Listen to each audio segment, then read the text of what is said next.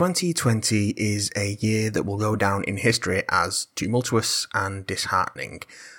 But it didn't have to be this way. Had the right people acted sooner, understanding the signs and listening to the experts, we could have seen the containment and ultimate prevention of a great tragedy. And yet, as we sat down out of a sense of phantom duty to watch the first theatrical outing of Sonic the Hedgehog, we were ultimately unaware of a larger shit about to hit a much bigger fan. Like many pop culture outlets, the Big Damn Cast has been unable to record as planned. Industry news has ground to a standstill and new releases have been postponed across the board. But what if they hadn't? What if the dreaded COVID 19 had been contained? What would the Big Damn Cast sound like then?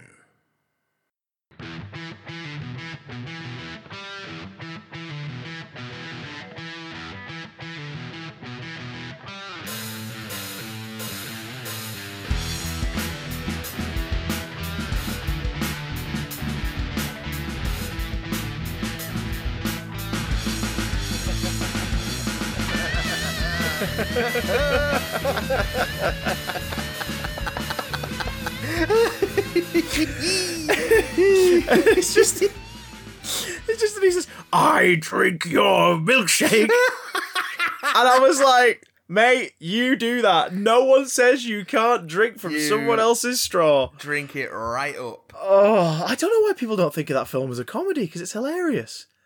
It is. Absolutely I've, hilarious. I've never had so much fun watching Paul Dano's head get stoved in by a bowling pin. It's just. It's a beautiful thing. It's a beautiful thing. As is this. Welcome everybody once again to the Welcome. Big Damn Cast. Uh, my name is uh, Christopher. I'm knackered by now, Johnson. My name is Matthew. Oh, what a week, Watson.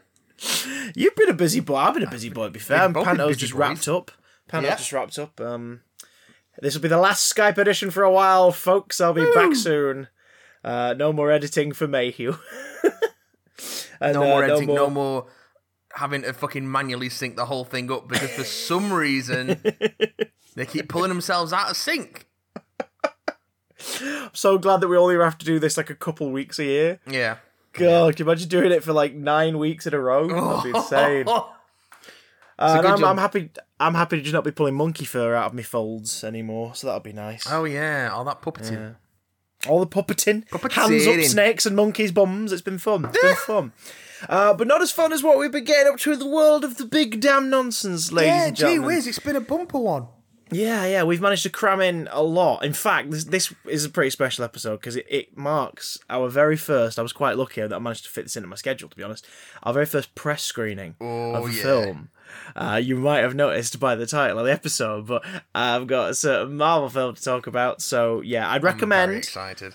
only listen to the first part of our of the Black Widow chat um, Mm-hmm. if you haven't seen it yet. But if you don't care about spoilers, you Which don't I mind don't. them. Yeah, I, you, you, it's this is one of those rare occasions where you said, "Just tell me anything. I've I got don't no care. choice. Go for it." I either that know. or the episode doesn't go out. So That's true. Okay, to be fair, yeah, it's not like we it's not like we have anything to offer if I give a well, it was good, and that's my review. So, yeah, Quite. spoilers abound. But before we even get to that, our, our triple bill of reviews this week. Yes. um, we've Yes. got a bit of news, a little bit of news. yeah, this kind of came out of nowhere because this film had sort of dropped off my radar.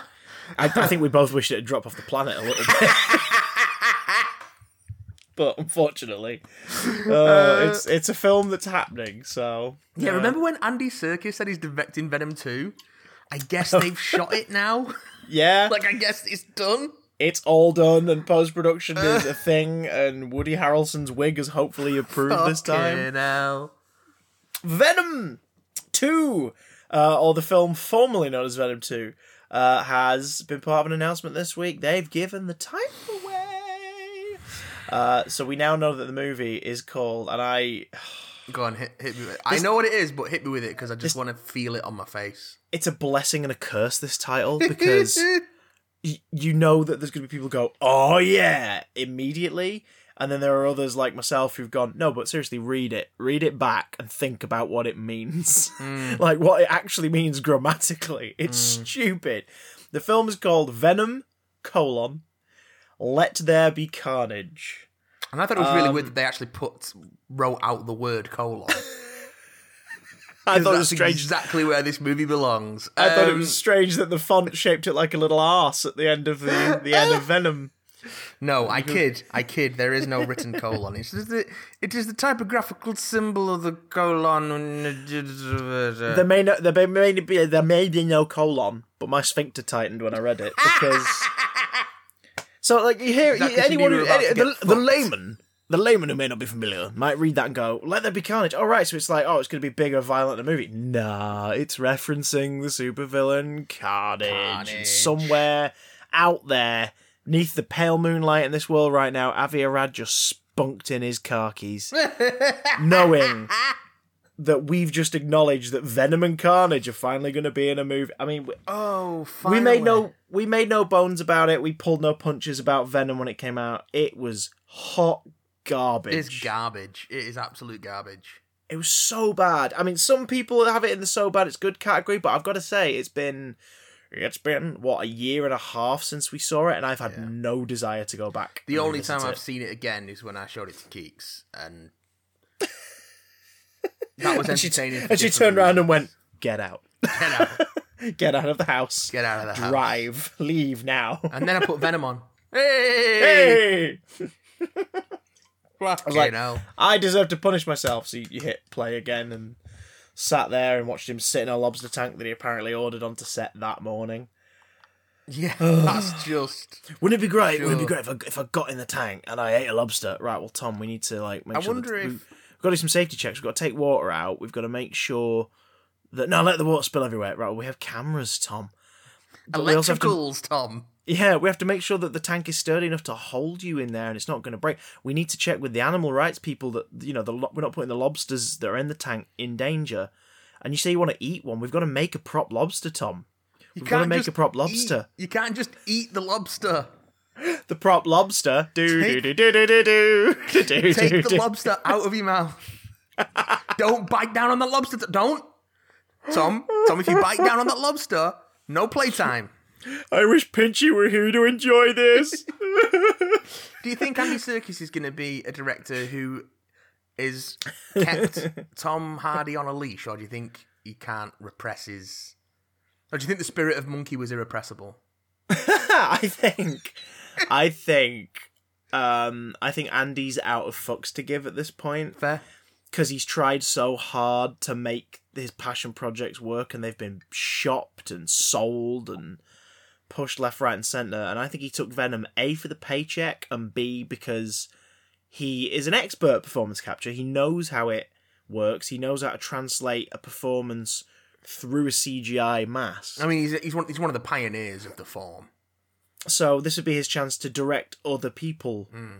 again. In doing that, he did it with um, Jungle Book, then Jungle Book Origins, then Mowgli, as it ended up being called. Yeah. Um, and, and that was him directing other people through mocap. The difference there being it just looked weird. Yeah. it looked really strange.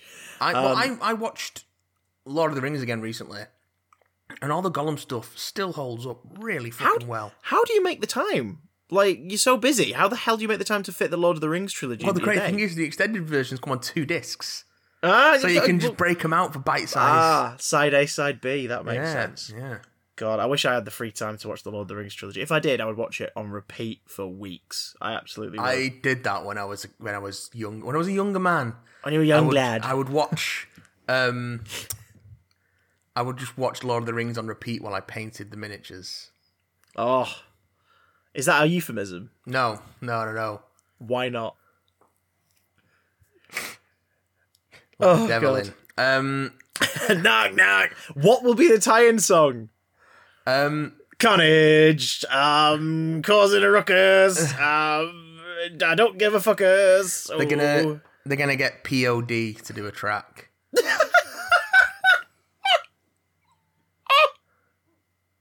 Yes. Yes, dis- I they're will. gonna get Disturbed to do it. No, saliva. Oh, Because it ties in with Venom and Carnage having Oh, slobbery mouths. Soil. Bloody hell! That sounded like a that sounded like a Street Fighter character exerted a laser beam. Soil.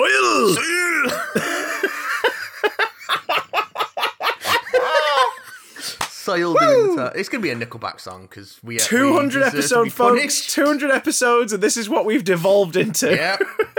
Fuck you know. Nickel, see, Nickelback. You're right. Would the Nickelback song would smell the way I imagine the film is going to smell? What like James Do you know what I Franco mean? looks like he smells? Yeah, it's the same sort of thing. You just take a gaze at them and you go, "Oh, I can." Mm, they're not even in the room, and I can smell them. This is what this is what Venom Let There Be Carnage is like to me. I made a I made I even made a little joke on Twitter taking the piss out of it because I was like, it just Let There Be Carnage. Yeah, it's referencing Carnage, but there's a character in it called Carnage. Unless they chicken out, unless they chicken out. And, and do the whole thing of like, oh no, it's you know we don't name him in the film, but his name's in the title, and it's like bullshit. Own up to it. That's Own up to exactly it, the kind morons of thing that they do. but I, uh, I I just like the idea of, of the title forcibly at mentioning a character. So uh, I, I I've tr- attempted a game. If you guys want to join in at home, please do go to Twitter and use hashtag Venom2 Title Generator um, on Twitter. Uh, this this is my this this these are my suggestions for alternate titles in the style of Venom Let There Be Carnage. Okay. Uh, Thor, the one with Hulk in it. Batman Returns, and also Catwoman. Terminator 2, there's two Terminators. Star Trek 2, The Wrath of That Guy Called Khan from the show, remember? Superman Trek 2, It's a sequel to Space Seed. yes! Uh, Superman 2's Odds Are Popping. hey. The Dark Knight, you ready? This is my favourite. This is the most this is the most Avi Arad one. The Dark Knight, The Joker's on You. Oh. Uh, and my pers- my personal just favourite is Fantastic Four, Rise and Shine, Silver Surfer, you're in this movie. Um, the Dark Knight lovely- Rises. It's not Robin. Yeah. the Dark Knight Rises and the cops Robin kinda? the Dark Knight Um, Rises. Robin's not in it. Question mark. um, lovely Phoenix from Five Who fans fame said Spider-Man 2, it's getting ock in here. Which is perfect. Hashtag Venom 2 title generator. Use that hashtag and let us know what your own Venom title, Venom 2 style titles for genre films are. Spider-Man Three. Too many cooks.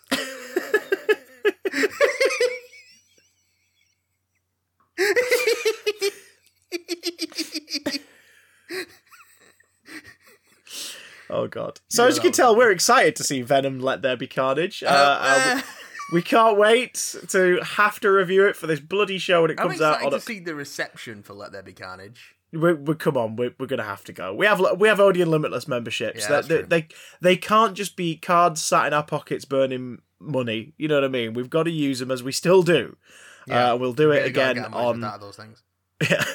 uh, October the second, twenty twenty, when Venom Let There Be Woody Harrelson Fucking breakneck year, isn't it? comes to the silver screen. I know well, it doesn't stop. Well, that's the thing. If we're talking Marvel, we're talking Marvel films we want to see.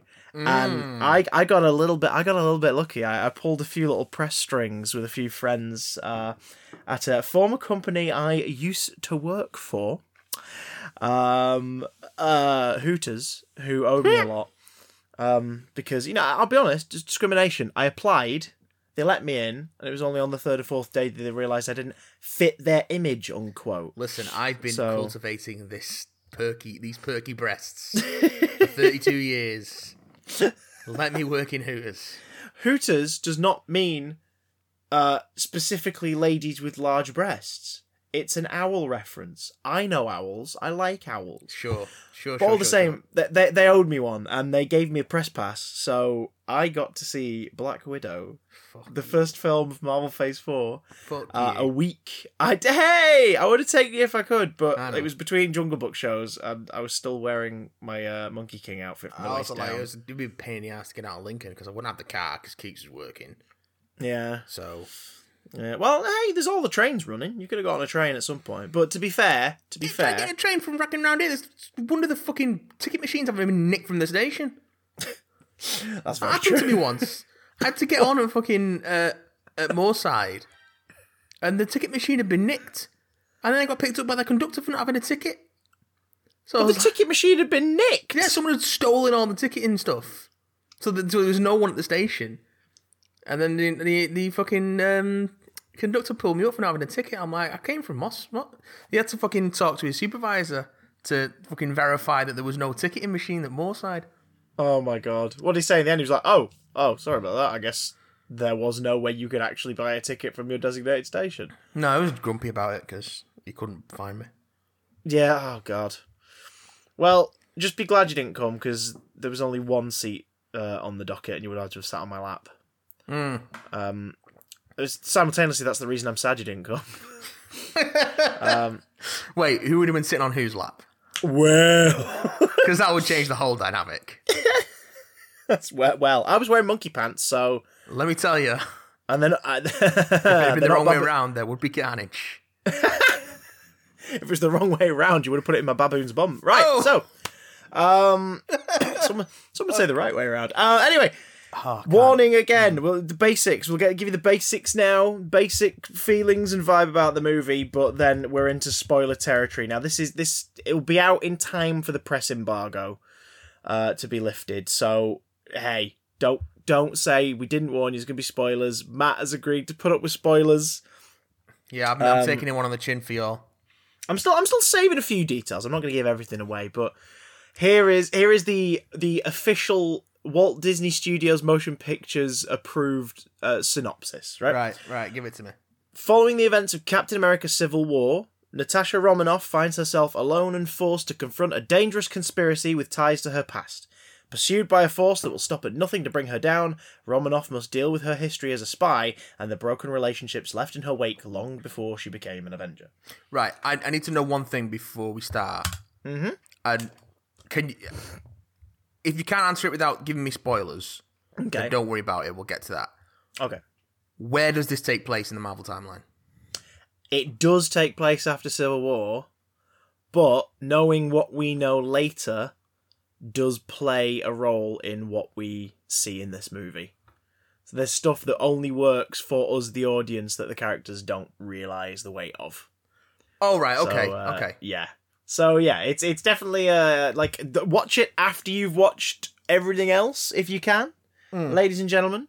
Um, but uh, definitely, def- definitely don't worry yourself too much about like uh, whether it's two in the past, two or whatever. It's definitely after Civil War is when it takes place.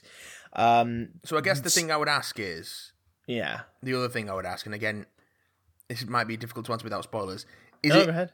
Is it still a worthwhile journey to go on, knowing What we where, know, wh- what we know about what happens to Natasha in the future? absolutely. Okay. Yes. It is. It, it definitely is, and it's. I know, obviously, there was a lot of controversy about Marvel taking their sweet ass time to do a female led movie in the series. Yeah, like this Um, this should have come out like five years ago. But I feel as far as well, that's the thing. As far as Natasha's story is concerned, I think this is the right time based on the story we get. Okay, Um, like it, it's, I, I think after the events of the most recent film she was in, uh, this story works at its best because of that. If that makes sense, like Yeah, it's, yeah, okay. We've we've seen how we've seen how one part of her story concludes, and now we're going back to learn how another part of her life was wrapped up. Um, keeping it vague, but stuff we've seen in the trailers. Uh, the the Red Room plays a big part. The uh, the the um, the red rum. the red room the red room the, the, the sort of the, the the brainwashing conditioning hub that creates the black widows it turns Yeah. young women into vicious soldiers uh, the program is being is being run to this day unbeknownst to her uh, by a sinister figure known as the taskmaster um, a mysterious figure who publicly as you'll notice every source so far does not reveal who is playing the role we have had theories i will get to it in spoilers Cool. um, Cool. She meets up with uh, Yelena Belova, who is another Black Widow, played by Florence Pugh. Um, she also goes by Black Widow in the film. It gets a little bit confusing because a few characters go by Black Widow, including Rachel Weisz, who is Melina Vostokoff. Vostokoff. Vostokoff, I think. Yeah. Yeah, it's, it's it's double F, but I think they go for the V's. Uh, as as don't we all? Russian ski Um, Minsky. Yes, Rachel Skeen Weisenstein. Um, Rachel Weisz is, is also Black Widow. Um, they team up with uh, uh, Alexei Red Guardian, played by David Harbour, Whoop, who whoop, whoop. is uh, yeah, he's definitely he, mm, he makes some choices in this that are pretty pretty fun. I, I that's stuff I'll save for you. But, yeah. uh, there's a few tidbits he- I want to talk uh, about. Because David Harbour's my boy. yeah, but I uh, even forgive him for Hellboy. yeah, it was it ain't his fault. It ain't his fault. I- I- Um, if anything, it was in spite of him Yeah, I love that you, Hellboy was such a fucking mess. Um, uh, the director uh, Cate Shortland and, and David Harbour have talked quite openly about how um, the character of Red Guardian is sort of based on a combo Philip Seymour Hoffman from The Savages Yeah, and Ricky Gervais from The Office. Um, which when I read that interview going in, I was like, why? Ricky Gervais always rings alarm bells, but that's because he likes the attention. yeah, Um, well, I, I- they said they said in the interview. Hang on, I've got the source here. They said in the interview it's from a. Hang on, let me highlight it. Which yeah, Empire Empire interview. They said that the uh, the comedy comes out of the, the real domestic need. So I kind of I, I, I can absolutely see how that works. Yeah, I get Uh, the sense from the trailers that there's a sort of family dynamic going on there, which is quite. which and, and quite fun. also how Cap is very much a likable every's. Uh, Red Guardian in this is is eh, they're going for the likable everyman thing, but less a, a figure of, you know, a, f- a figure of, of uh, uh, to rally behind, a patriotic figure, more of a illusion of that, and then the real man and dealing with the weight of it all. You tell me that Captain America's a, a fucking relatable everyman. Have you seen? Have you seen the size That's of Chris beefcake. Evans' chest in that film? You know the sweater he wore in um, Knives Out. It's not a sweater; they just painted it on. Yeah. That's why it looks so big and comfy. Um, and snuggleable. Chris Evans if is I so if I big could and have him in front of me right now, I would go up to. I'd give him a big hug.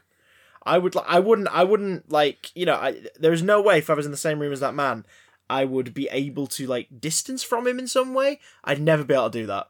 I'd have to be. Just gently, just Yeah. get right up close to him and just gently reach around, and cup his Yeah, right cheek, and say, it is America. "But now it's mine." Uh, well, before this gets too creepy, uh, my recommendation is anyone who enjoys the. Well, this is the first. This is the first. sorry, sorry, is- I just got the- lost. This is the first. I got uh, lost the first behind a paywall on OnlyFans edition of the Big Damn Cap. um. Uh. Big Damn Cap. Uh. I. I recommend it. It's. It's. It is really bloody good. The action is intense. The uh the choreography for the fight scenes is brilliant. It's very Winter Soldier esque. Scarlett Johansson well, they've not made a duffer yet, have they? Let's be honest. No, true, but like, like it's. I had a slight worry with this because Black Widow has such a distinct fighting style. I was like, are they gonna? Is it just gonna be full of that?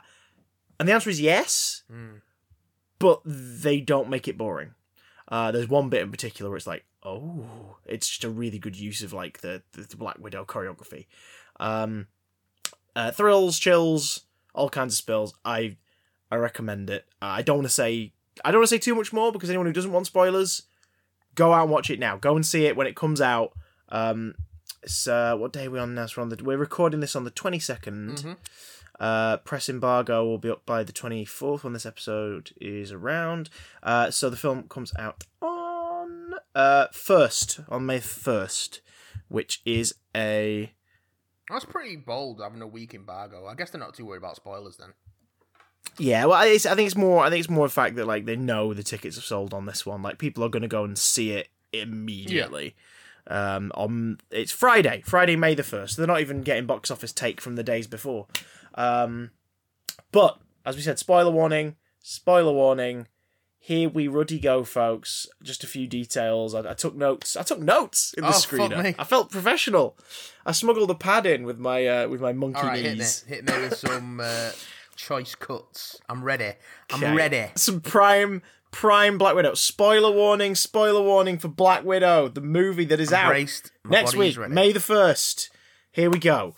Uh, so this first off, this is this is Scarlett's finest hour. Um, she's absolutely tuned into Natasha like never before in Well, she's playing it for so long. Yeah, that's to be expected. Well, she she's finally nailed it. She's nailed the part to a T, which is perfect timing because she's dead now. So I think if you're gonna do it, if you're gonna do it, do it. You know, Wait, wait, wait. for- by the time Black you're dead. Widow or Scarlett Johansson? Is there something we don't know about going on? Do they, I do don't they kill Scarlett Johansson on screen at the end of this? It's like, okay, No, no, she's no. dead Scar- now. You're not going to be seeing her again. The Scarlett Johansson is absolutely out Okay. there, out in the world the way you somewhere. phrased she's not, that was she's worrying not. me a little bit. there's nothing out there in the world that wants to harm Scarlett Johansson. She's not going to get shot or or or bludgeoned. She's definitely she's not going to succumb to some form of horrendous disease. Like she's fine, man. She's Okay. fine, uh, and she's damn fine in this movie. Um, you know the bit in the trailer on the bridge with the fight with Taskmaster. Is that when she's in the white outfit? Uh, no, pre that, pre that. It's, Okay, uh, with the rolled over, the rolled over jeeps. Um, it's an early set piece. Takes place in the bridge on the highway. It involves, uh, and they were talking about this in the Q and A afterwards. Um, the most car crashes achieved through practical effects in any movie scene ever, which is pretty damn impressive.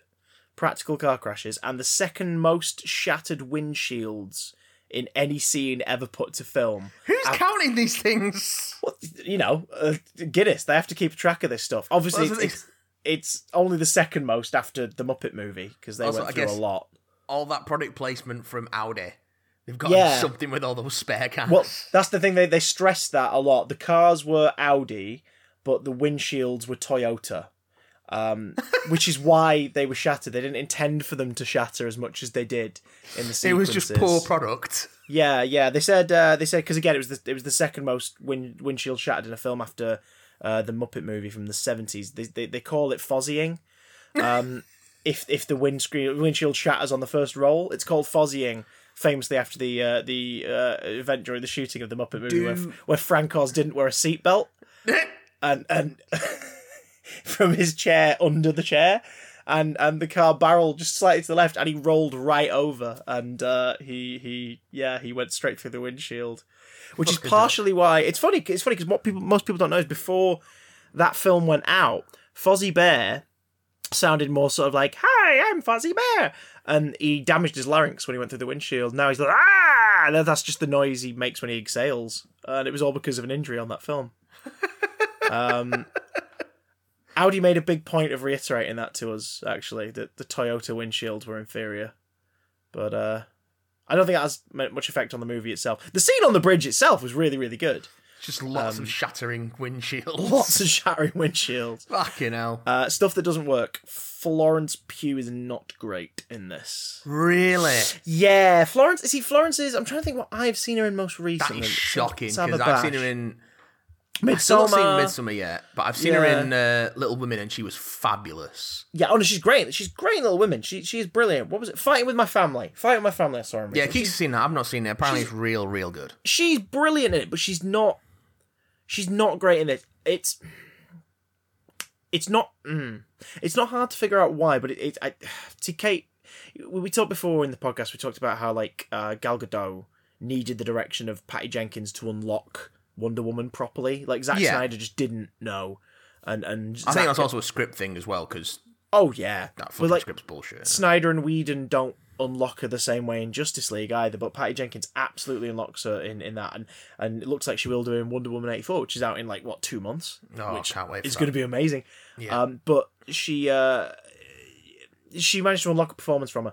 I don't think Cate Shortland managed to do the same with Florence Pugh. I think there's definitely a good role there, but the problem is she keeps like Florence Pugh is quite a petite lady, and you Yeah. have to believe like Scarlett Johansson is. Scarlett Johansson's like five four, five five. You have to believe that that person is an intimidating physical presence in any fight scene. Like they've got to carry themselves a certain way, and Pugh just keeps kind of shattering the illusion because every time she fires a gun, she keeps going Florence Pew Pew Pew In every shot, Why the which fuck did they keep that in? that's what I thought, but I think I think I think it was a stylistic choice because she can't like you can't dub it with anything. Like she's doing it in every in every shootout, regardless of how it's shot. No matter what the shot is from her front, from the back, into cutting. Florence Pugh's looking down the barrel of the camera and saying Florence Pugh, Pugh, Pugh every time. And I'm starting to think she only got the role because they saw the enthusiasm when she did the audition and they were like, "Oh, this is great. She's Florence Pugh Pugh Pugh," and then she brought it into the movie, and it really sucks because like you want to, you kind of want to imagine that she is Yelena Belova. Uh, there's a thing that actors do where they convince you they're playing another person, and I don't think I don't think that worked every time she looked down the barrel of the camera and said, "Florence Pugh Pugh, my name is Florence Pugh." Would you say that the the character is more Yelena Belunda whelming? I don't get it. Okay. Um. So do you think do you think all the Foley budget went on Foley and all the Fozzing.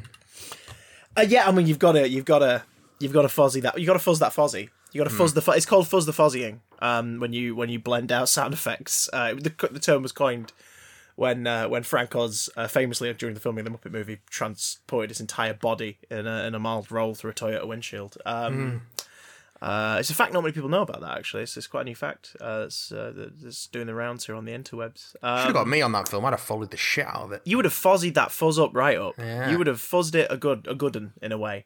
Um, uh, our running theory on previous podcasts. Uh, I know a lot of people are wondering whether or not we're actually gonna. We've got this, but uh, hey, our running theory about Rachel Weisz turning out to be Taskmaster is uh, not true. We were wrong on that one. Uh, be fair, were I wasn't. I, that you were more keen on that than I was. I was Yeah. like, mm, But I think I think Rachel must have heard us because apparently she's developing a Taskmaster tribute act as part of the promotional tour. Oh, Because you, Oh. you, you've seen him on the talk, shows last couple of weeks over here and, and, and in the States and that, but they're about Yeah, to yeah, hit Europe and Asia over the few weeks. doing all Uh, the she- press tour stuff. She tried it out on um, the Tonight Show with Jimmy Fallon last night. And no, always it, it, it went down a storm because there was a lot of laughter, but that was mostly from Fallon because he's a shit host and he nervous laughs at everything everyone ever says. Um, he's he's all, he's truly awful. He's he's a garbage entertainer, and he was on SNL back when he was in the cast, and I'm I'm surprised people give him shows. He's also in the worst ride at uh, Florida's uh, Universal Studios. Uh, which I'm definitely going back to in September. I'm definitely going that- there, and I can't wait. It's going to be amazing. Is that uh, a ride, or did Jimmy Fallon just lure you into a dark room and touch you in inappropriate places? That would have been a better ride than the Jimmy Fallon ride. No, there's an actual ride where you like it's like a go kart thing through New York, and it's it's it's called something like the Tonight Show with fuckboy laughs st- laughy sticks. I can't remember. Hang on, let me see what it's called because you you you are half in disbelief that this exists, aren't you? I'm half in disbelief that anything you say is true. it's totally true. It's totally true. Where the hell? Hang on. Uh, Universal. I've got to get the name of the ride because it's true. It's absolutely true. Uh, Orlando. Here we go. I'll pull it up. It's a real ride, and I hate it. I rode it once, and I will not be riding it again later this year. I'll be actively avoiding it. It replaced a Twister uh, um, uh, attraction that was about like recreating what it'd be like in the special effects for that film. Race Through New York, starring Jimmy Fallon. It's Oh, yeah. awful. It's awful. It's the it's the second worst ride there actually after Fast and the Furious Supercharge, which is dreadful. Although Jimmy hasn't- Fallon and race, two things I always put together.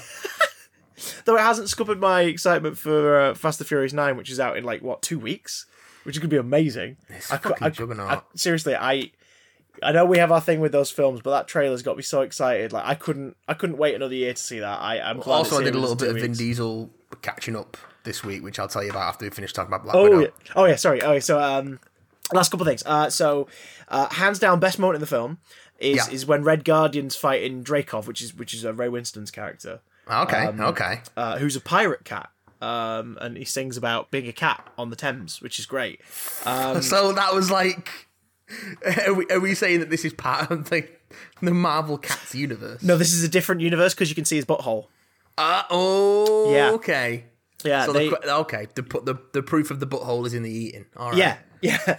But uh, Red Guardian's fighting uh, Dreykov uh, on the mountainside, and he kicks him over the ledge, and it's fucking hilarious. He kicks him over the ledge, and it's like close on Harbour's face, and he goes, "Take a hike, Mike," and it's just, oh man, it is the But best. Is it is it is it funnier because he's doing it in his big beardy Russian accent? he doesn't do it in the accent. That's the He best just does it in. David Hab. He just does it in his own voice. Who was fucking mixing this film? Like, so, I feel like the sound mix is fucked up. I think I think they should get an Oscar. To be honest, um, I, there's some unique choices. Remember the trailer that "Bwah," like music thing? Yeah. That's just the noise that the scene changes make. Okay. But then eventually, Oh, so they, it's like the it's like the the symbol transitions in the Transformers cartoon. yeah, or the soft wipes in, in Star Wars. But uh, eventually, they stop using it for the scene transitions. They start using it for every shot transition.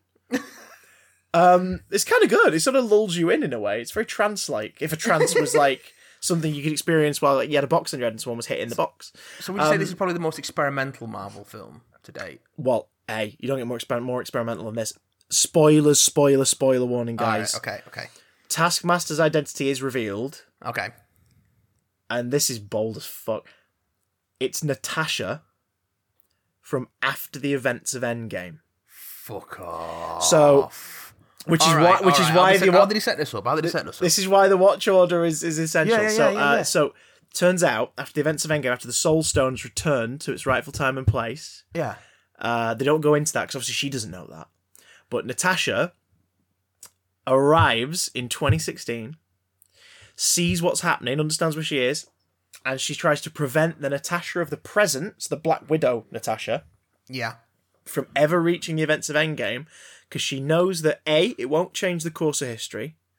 Like, it's not going to change things. You know, Okay. it's it's not going to affect time because, you know, Back to the Future's horseshit. That film made a big point out of that. Um, and she won't have to lose all of her friends because she won't be around. She's like, there's too much red in your ledger. I'm taking you out. You don't deserve the heartbreak. We're going off the. We're taking you off the table now. Problem is, and it takes her a while to realize this, she doesn't realize she'll have to stick around to see the events happen herself anyway, because everyone's just going to assume she's Natasha. And after the credits, after the credits, they confirm because there's a bit of a, there's a bit of a, I won't say how the film ends exactly, but there's there's definitely a thread. Because after the credits, we get uh, Natasha Romanoff, so not Black Widow. Natasha Romanoff will return in Avengers Endgame 2, Endgame again. So, yeah, we're gonna we're gonna see an alternate Fuck cut of. Endgame where it's that Natasha, and we the viewers will know, but no one else will. Um, of course, with it being Natasha versus Natasha in the final set piece, it the armor comes off because obviously after the reveal that she's Taskmaster, Yeah, the yeah. armor's off.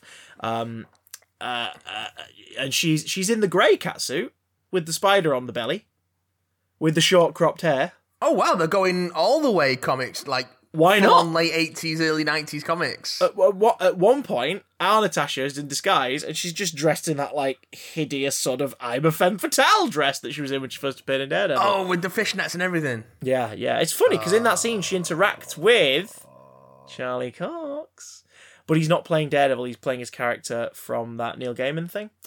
Um. So, uh, Ah, this is fucking bonkers. Are you telling me Disney have gone mad with power? Well, they went for it because here's the thing: they've spent the majority of the money here on the Natasha v Natasha fight. They Yeah. achieved it through a mix of your standard double shooting. So, like you obviously got Scarlett Yeah. Johansson shooting one way and Scarlett Johansson shooting the other way. Um, but to do it, their stunt double is wearing what is a new thing they're developing, a new technology, yeah, which is called digital Scarlett Johansson technology, where they map around the stunt actor's body an exact sort of likeness of Scarlett Johansson, um, which is phenomenal because Yeah. essentially anyone can then play Scarlett Johansson. Uh, although they did extensive, they were saying this in the Q and A. Um, Cate, the director, said that they did extensive editing work to like sort of rub out what looked like a butthole on the back, where the the, the costume, the digital Yeah, costume comes be- together. That would be embarrassing. Because you said- wouldn't want an entire film of Scarlett Johansson's butthole. No, this isn't the Psycho remake. You know, we don't we don't want an Anne Heche right up in our faces. Uh, but the fight itself is, I mean, it's you've got to think with these films have ended with big alien invasions and like Spider Man fighting an army of drones. This can't be, this can't be anything to top that. But the way they do it is through the sheer choreography of it all. Yes, it's two Scarlett Johansson's fighting, but it of course eventually just turns into that classic Black Widow style, right? Because they're mimicking each other. It's the Taskmaster technique of mimicking. And that's why she can mimic Natasha so well because she is Natasha. And it ends up, you know that, you know the brilliant thing, the flip that she does that she starts out in Iron Man Two, Oh yeah, yeah. where, with like she's got her thighs around someone's face and she kind of like just trying to, you know, to twist them to the floor, knocks Yeah. them over, and and that move crops up in the films like throughout the movies. Like she does Yeah. it to that guy in the interrogation scene at the start of Avengers, and and you know, um, classic classic Black Widow move. It, it sort of devolves as a brilliant moment where it turns into that where they're both doing it to each other. So essentially, they're just like scissoring each other's faces for an It's entire. a it's a Black Widow helicopter. Yeah, yeah, like d- just face between thighs, never-ending spin. I can't really remember much about how that fight ends, but I did. I did need to change my underpants. Um, and Alright. it was, you know, That's it was. interesting. I, I don't know why. Completely unrelated, I think. But um, but yeah, it's. I didn't think it could top the conclusion to Endgame, but it it, it gets there. Uh, they fit. I mean, in conclusion, if you can't tell already, guys, I recommend going to see Black Widow. It's brilliant. If you stuck around for the spoilers, we warned you, but there they are. Um, they, they fit in so much action, character development. Uh, the spectacle is it's amazing. They fit so much into it, which is impressive considering the whole thing was only 15 minutes long. So I recommend it, and I think people go and see Black Widow when it comes out on May the first. 2020. 2020. Go get it in your eyes, between your thighs. 2020, one of the biggest years for movies so far in the pop culture landscape. It's you been a cannot real stop fucking... the movie train. You can't stop it. Yeah, it's Nothing could stop it. You know, not in this economy. no. So- We've, we've, it's just been release after release after release after release. The cinemas must be fucking laughing their faces off. Yeah. Oh, Um, speaking of, uh, the post-credit scene is uh, is uh, Robert Downey Jr. rolling around in cash, laughing his face off. Is that just a little glimpse into what Iron Man was doing between Civil War and, and Infinity War? Oh no, they explicitly say in a subtitle, Robert. Meanwhile, at Robert Downey Jr.'s mansion, and he's he's he's, he's Scrooge McDucking because he leaps into the cash, but he's also Scrooge McDucking because he's just wearing a dinner jacket. Oh, okay. Oh, Yeah. all right. Yeah, that's Now, my that's, that's that's I've a, been waiting to see. that's my release the butthole cut. Double standards for censorship, though, because censoring the Johansson butthole but leaving in the Downey Jr. butthole. Well, the, the difference is one of them is a digital accidental butthole, and the Okay. other one is pure uncut RDJ JR. So we're only censoring RDJ JR. Robert Downey Jr. Jr. TJ. um, Who so shot JR? censoring fake buttholes, but not Yeah. real buttholes. Come on, Matt. Jesus. Come on. Okay, So that's Black Widow, guys. Go see it. Go see it. From buttholes to bullet holes. That is the best transition the show has ever had. I'm glad it's here in episode 200. Hey! almost like it was planned. Um, le- so I did a bit of catching up because, as you mentioned, we've got Fast and Furious Nine coming up. And, Yeah. Um, I've I've always been sort of partial to the movies of one Vinwood Diesel, Vinewood Diziel. Vanwood Diesel. Um, he's got a bit of nerd cred because he's one of the he's one of those like. I'm a big manly movie guy, but he's also a huge nerd. Like he's big into Dungeons and Dragons. Yeah, I'm a big And, manly um, movie guy. There's rumors he's also big into like Warhammer, um, and that would make him. And, Henry Cavill's recently been talking about being a big Warhammer head. So A that's pretty Warhammer cool. head, is that the official name? A Warhammer head, yeah, because he's always posting. I started following him on Instagram because he's always posting weird stuff. Like this is what I'm working on, and one of them was just like, "Yeah, bit of time between movies, so I'm just painting an Adeptus Custodes army." and I was like, "All right, cool." There's this little thing in Britain called Games Workshop. I was like, "All right, Henry."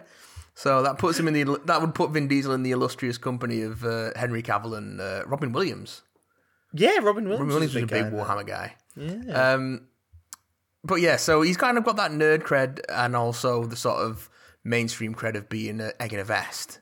yeah. So- he is he is the vestiest egg we know. So I went back and checked out a movie that we missed from earlier this year, which is Sony Pictures' adaptation of uh, the Valiant Comics Bloodshot. Yeah, which I mean did well enough. It's in its what like eighth consecutive week in the cinemas. The fact that I was still able to see it with all the stuff that's been coming out has been is really impressive. The fact that it had most of the screens at our local Odeon, though, is a testament. I think. Yeah, I mean, people are really latching onto it, which is hmm. weird because it's a bit crap.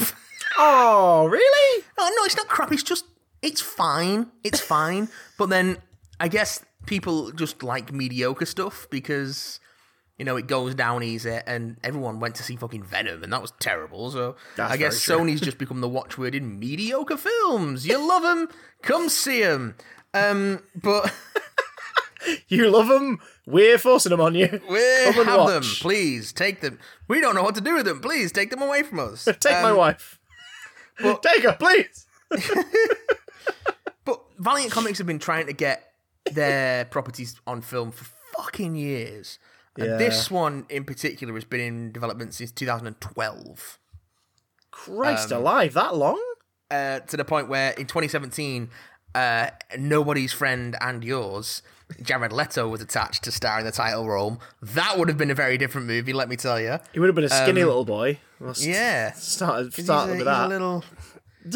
He's a little uh, uh, paedophile. Uh, twink. Um, All Sorry. of the above. Those two things are not related. Let's be honest. Um, so, for those of you who don't know about Oh god. um, Bloodshot, don't worry, don't worry. He's not going to hear this. He's not going to hear No. this. Apparently, he's away on a meditative retreat, so he's Oh, not. He's not going to get wind of this.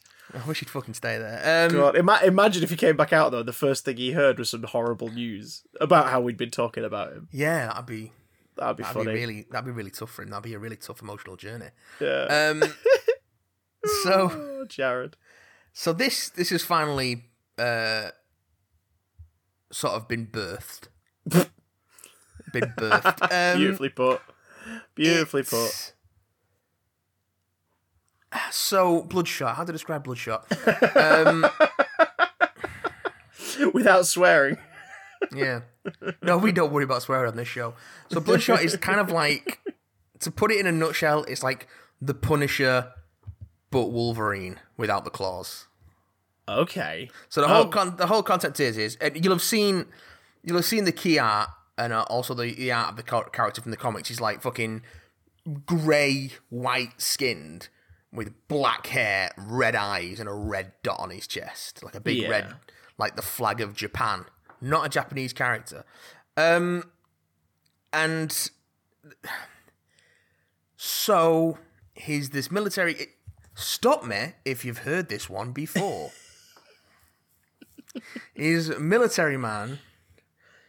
He's a military man. Him and his family are killed, and then he's brought back and used as a tool as a super soldier by some clandestine organization.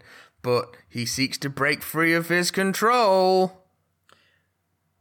That sounds like the most original thing ever, and I don't. I, I, I want you to cast aside your aspersions. It's pretty fucking generic. Um, there's not much that this particular version of the story does to sort of um, what's the word? Distinct. Uh, sort of um uh, uh set itself apart to Yeah, distinguish apart. distinguish. Distinguish, that's the word I'm looking for. I can't speak. Um, distinguish itself um, from like various takes on this story. I mean, it's based on a fairly derivative comic book. Um, I, I've not read much Valiant stuff, so I'm only vaguely aware of what their characters are, but some of them are fucking wild. Like, really out there stuff. Like, X-O Manowar is about an 5th century fucking Visigoth who discovers a suit of alien armor and then wakes up in the modern day as a fucking super soldier superhero. Um, Archer and Armstrong is about a guy rel- raised in a religious uh, order as an assassin who then meets a fucking 10,000 year old immortal and they go on zany adventures together. And then Bloodshot is just like, oh, this guy got killed and then brought back to life and I guess he can heal and he's immortal. So yeah, there's that. It's like, okay, fine, whatever. He's Um, he's he's fleshy RoboCop. Yeah, it's fleshy Robocop, basically. Shit Wolverine. Um, Wolverine is the best description of anything ever. so here we've got we've got Vin Diesel as uh, uh, with a name so generic that I can't even remember it. What's he fucking called? Human Humanson, Ray Garrison. Mr. Family.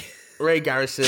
Uh, he's on holiday with his wife. Some dude bursts in, um, talking about the mission that Ray just got back from, and then kills them both. He wakes up in a lab, um, No. belonging to the to the improbably named Rising Spirit uh, company, um, which is various times in the film made out to be either a real company or a government agency and sort of interchangeably is both of those things. Like, this is a tech company, but we work for the government, but we're a tech company and we've got shareholders, but also we're doing government things and we're part of the government. So it's, there's not. And there's sort of a ragtag crew of other sort of operatives, and he's brought back. And he's told, "Oh, we've given you, we put nano machines in your blood." And I'm thinking, "Is this Metal Gear fucking Solid?" And so, so he's going. So apparently, he can just like heal Oh, super strong and he can heal from any injury basically but he's only got a limited charge so they send him on this mission to be like right we found who killed who killed you and your wife so go and take him out Ba-da-dum. does that and then you've seen all this in the trailer, so I'm not spoiling anything. Hmm. Does that, and then ooh, he wakes up again. It's like oh, does the whole spiel again, and, uh, the audience is thinking, "No, this is he's just done this, but then he's like, oh, we found the person who killed you and your wife, and it's a different person. So you know, you've got your thing there, and wouldn't you? Would you believe it? I would. Again, this is all in the fucking trailers. it's a fake memory. What? So turns out that you know they keep telling him different people murdered his wife. So he breaks free and uh, goes on the run and starts looking for the truth. But he's got to find ways to keep himself fucking charged up. So they borrow more than a little bit from Crank 2 High Voltage in that sense, but they're nowhere near as fun with it because this film takes itself too fucking seriously. And um, you know the old thing of oh, we only make the comic book characters look like uh, the they're doing the comic books right at the very end of the movie. Boom! Even though he's all over the posters with his pale skin and red chest, guess what? You don't see till right at the very end of the fucking movie. pale skin and red chest? Red chest. Fuck off. Um, Do you see his cock? only in shadow. It's like that Batman comic that came out a couple of years back that they had to edit. Ah, with his big old dong. But he does spend most of the time fully dressed. But unusually, I think it's a brave choice. Yeah. Doesn't wear a vest for Vin, which I Oh. think is a brave choice for Vin Diesel. Um, That's sort of like that is his rider. yeah, no, he's like, I just want a vest. A How much vest do and they have to pay him slacks. for this? I don't know. Well, it's a first time feature. So I guess he went easy on the director because this is the first feature for David S.F. Wilson. Oh, that's why. That's why. Yeah, that they're uh, they're like uh, brother-in-law or something. And Okay. he'll he'll he'll do whatever whatever it takes for family. Ah, family. Um, so yeah, uh, from a screenplay by Jeff Wadlow and Eric Casaria. Eric Casaria has done some good stuff. Uh, Jeff Wadlow, I don't even know. Um, but yeah, I mean, it's just it's fairly generic, sort of like John Wick, but he, his face grows back when it gets blown off. You know what I mean? It, Yeah. It's just it, it's The, the the charm of John Wick is that he could die at any moment. Like and Yeah. and, and and not the charm, but like the the thrill of it is that he is a mortal man. yeah. Whereas here it's just Vin Diesel Yeah, playing Vin fairly- Diesel again. Like, there is that sort of ticking clock of oh, when you going to run out of charge. But it turns out that they put like a USB stick in his belly button. Oh, the classic it's just USB like, yeah, belly button. like- so there could be like a neat little bit of body horror there. Where It's Yeah. like, oh, am I more machine than man? But no, it's just quite a clean sort of um, jack, and you can just sort of plug into any wall socket. Um, there is a slight bit of uh, jeopardy in that they're still running USB micro.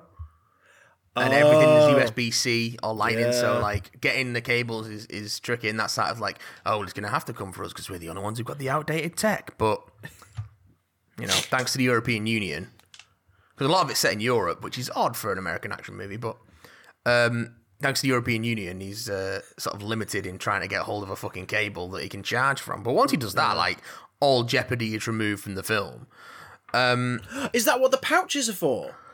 For for the the, the ports for the plugs, we can have a European he- a head for the plug or a or a, a Yeah, like it's, it's not, it doesn't really carry a lot of stuff. Like he's just got his one big gun, yeah. which he which he's names after his wife. Um, she's called Gina Bloodshot, and Yeah. he just has that, which never seems to run out of ammo. Yeah. Um, and then his his pouches are just like fucking mains adapters, because he burns through his fucking. The more he heals, the more he burns through his charge. Oh, I see. So it's like it's an end, it's an endless. It's it's so it's crank in a So way. yeah, yeah, it is. It does borrow a lot from Crank too, but it does. It is a case of. Uh, it means a lot of the the film sort of takes place in and around coffee shops. So I think I think Starbucks paid a fair bit of money for some fucking product Big, placement. big old sponsorship. yeah. Oh, I didn't. Is that why he did that advert? That it's been doing the rounds on YouTube this week. But as a pre-roll, that advert where when his, his the thing glows red on his chest, it's got the little Starbucks like, like Yeah. Greek, uh, The, Grecian, the siren, like, the siren, it's called. Yeah, Um, yeah. and when yeah. it when it gets when he starts, the, the, the ones where he, where he comes in and he's like, uh, they say, "How many shots do you want in your espresso?" And he just looks at the the barista and they go. "Oh, sorry." yeah.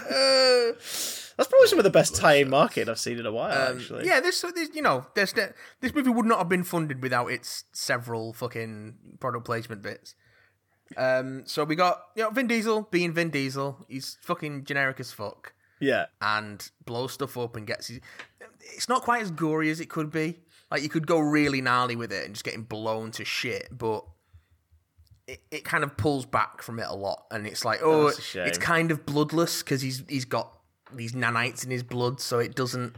There's not all the. It's not. It's not splattery enough. They could have gone full RoboCop squibby with it, but it's all fucking CGI particle effect, so it doesn't quite land.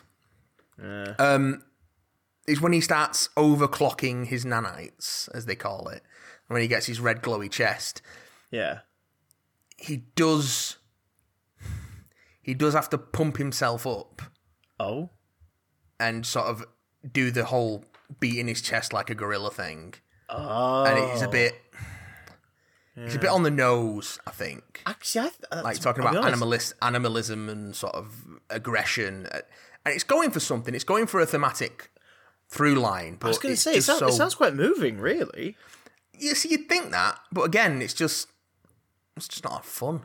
Is this the scene where is it's implied his cock is out, but he, it's in shadow? Yeah, yeah, because he has his clothing blown off, Yeah, yeah. and he's, you expect him to like stoically walk out of the fire, T one thousand style, but he comes out of it on all fours, yeah. sort of like ooh ooh ooh ooh ooh, sort of hugging himself up, and then he gets all super strong. Doesn't get hairy though. It's weird. Doesn't get doesn't get hairy. Doesn't get hairy, just gets super strong. Um, Toby Kebbell's in it, and we always like seeing him. He's good. Good boy. but underused. He's just like, oh, I'm a mercenary. I killed your family. No, it wasn't me. It wasn't me. But then you never really find out what his deal was. You just find out that the memories were fake. So you know that he was sent to kill him, but they never really go into why evil Guy Pearce. Because spoiler from the trailer that was in the trailer, Guy Pearce is evil. Why evil Guy Pearce is is getting him to knock off all these people. Um, and they don't even really. So the way the movie kind of gets away from it, but it just seems like his wife wasn't real. And it never really gets into who he was. He's just random person. Um, there are some suggestions that he was fished out of a car wreck. Yeah. So there might be sort of like uh, some people have speculated that this might be some sort of co-production and uh, sort of Fast and Furious pseudo spin-off. You see, I wouldn't be But I surprised. think I think it's just a mythology gag. Po- possibly, but like they do have that tie-in sponsorship with Toyota. I mean, there are yeah. There's not quite as many car wrecks and uh, windshield breaks as there are in Black Widow, from what you're telling me. But Yeah, the, still the some second most the second most windshield breaks in all of cinema after the Muppet movie. there's still some vehicular carnage. Um, Does anyone Fozzie? No one fozzies. Um, Yeah, for, for those who don't know, Fozzieing uh, was named after an accident where uh, Frank Oz, during the film of the Muppet movie, uh, smashed through the windshield of a, of a Toyota. Yeah. because he wasn't wearing his seatbelt. Um, that's why called Fozzieing. There is Um, again there is a climactic action sequence on a bridge, so I guess that's Oh, becoming yeah. the flavour of the year, really. yeah, it's the year of the bridge. Year of the Bridge, 2020, Year of the Bridge in film, um, and of course, uh, despite again in, in a sort of sort of tonal dissonance that's rife in this film, there is Yeah. that sort of lack of any personality in Vin Diesel and his performance until he after trying to be talked down by the fucking um, scientist is like, I'm the only one who's got the answers. I'm the only one who can give you your old life back. He's just looks him dead in the eye and he's, he's just Vin Diesel sort of monotone just says, uh, take a hike, Mike, and drops him off a bridge. Oh, that sounds pretty like, cool. Actually, but it's the only one liner in the film, so it kind of comes out of nowhere. It's just, Oh. uh, it's like, oh, that's that's weird. So it makes me wonder if there's a more sort of zingy cut of this with a bit more humor in it. Because if there's one thing that this film is desperately lacking, it is a sense of humor. Um, is it true that every every line bar that the the, the famous one liner, um, the classic one liner, some might infamous say, one. um, yeah. is it is it true that the rest of the film, um, Vin Diesel only speaks in iambic pentameter? I, I, I was I lost count on my fingers. Ah, yeah. so fair, I was like, yeah. I was like, eh. Amongst the explosions, it might be hard to register the, the each as each line kind of. Yeah, there was quite there was quite a sort of staccato rhythm to we was spe- to the way he was speaking, and he did seem a bit distracted, almost like he was reading off on cue cards or something. But I think we all know that Vin Diesel is a consummate professional and would never do anything like that. As we know, if there is one thing that Vin Diesel is not, it is a candy ass. So That's true. He's I don't think he would lower himself to anything that sort of um, candy or assed. Yeah, in in many ways. But yeah, Bloodshot. If you missed it, that's fine. you can continue to miss it. As far again, I don't know a lot about Valiant as a comic book, so I couldn't tell if there were any sort of Valiant shout outs. I know there are other Valiant movies in production. yeah. Um, they've been trying to get X-O Manowar off the ground for fucking donkey's years, like since way before there was any talk of doing a Bloodshot film. Um, but unless there was some sort of really spurious detail hidden in there, which I thought was a missed opportunity. It's like you've got this tech, tech company. Why aren't you having them do like rad armor? But apparently they're just all about injections and sort of nanites and weird vaccines and viruses. There's a bit of bioweapon stuff in here, but again, they don't really get into it. It's it's very surface level. There's no depth to it. yeah. Well, it's, it's Sony. Yeah, Um, yeah. it's that's their bag. Uh, and the post credit scene. Um, ha- do they actually show who's going to be playing Otto Octavius, or is that a thing that they're saving for the next You just in see the, the, so- the you just see the silhouette, Ah, right. silhouette, and it's difficult they- to tell. all, what, all the robot arms they've been teasing. Yeah. it, yeah. It's it's yeah. difficult to tell what the what the um the design is going to be like because you can only, like I say, you can only see the silhouette, but it looks like we've got snappy claws, which is cool because I like I Oh, like a good old snappy claw. claws. Snaps, snap claws. Snaps, snap claws. snap, snap, snap, snap. Yeah. and there are six people on the team, and they are called. And there is a there is a moment where Bloodshot does look towards another character and say, uh, "There's something sinister going on," but nothing really comes of it. So, I've got a theory. is it That's demon? What, that's why a, a dancing demon, but I think that's why Jared Leto didn't get the part because they're obviously saving him for the Bloodshot versus the Sinister Six movie. There were there was mention of some geneticists that could maybe help him out with getting back his normal life, but I think he's abandoned that by the end of the film when he when he yeets Guy Pearce off a bridge. Um, kind of becomes immaterial at that point. Um, oh God, I'm really really gassy after that. I'm sorry. If that didn't come through on mic, don't worry about it. But if it did, I'm very very sorry. Um, oof. Speaking about Oh, don't be- Don't be burping like that when we're back together next Oh week no, no! in you- the same room. Saving all my farts for you. Um, speaking about hot air, let's move on to our last movie of the week. It's a triple Yeah, movie. week. How often do we do triple movie weeks? Never. That's how It's much a rare fucking one. bumper year 2020's been so far, and we're only at the end of April. We've not even know, got into well- the summer season yet.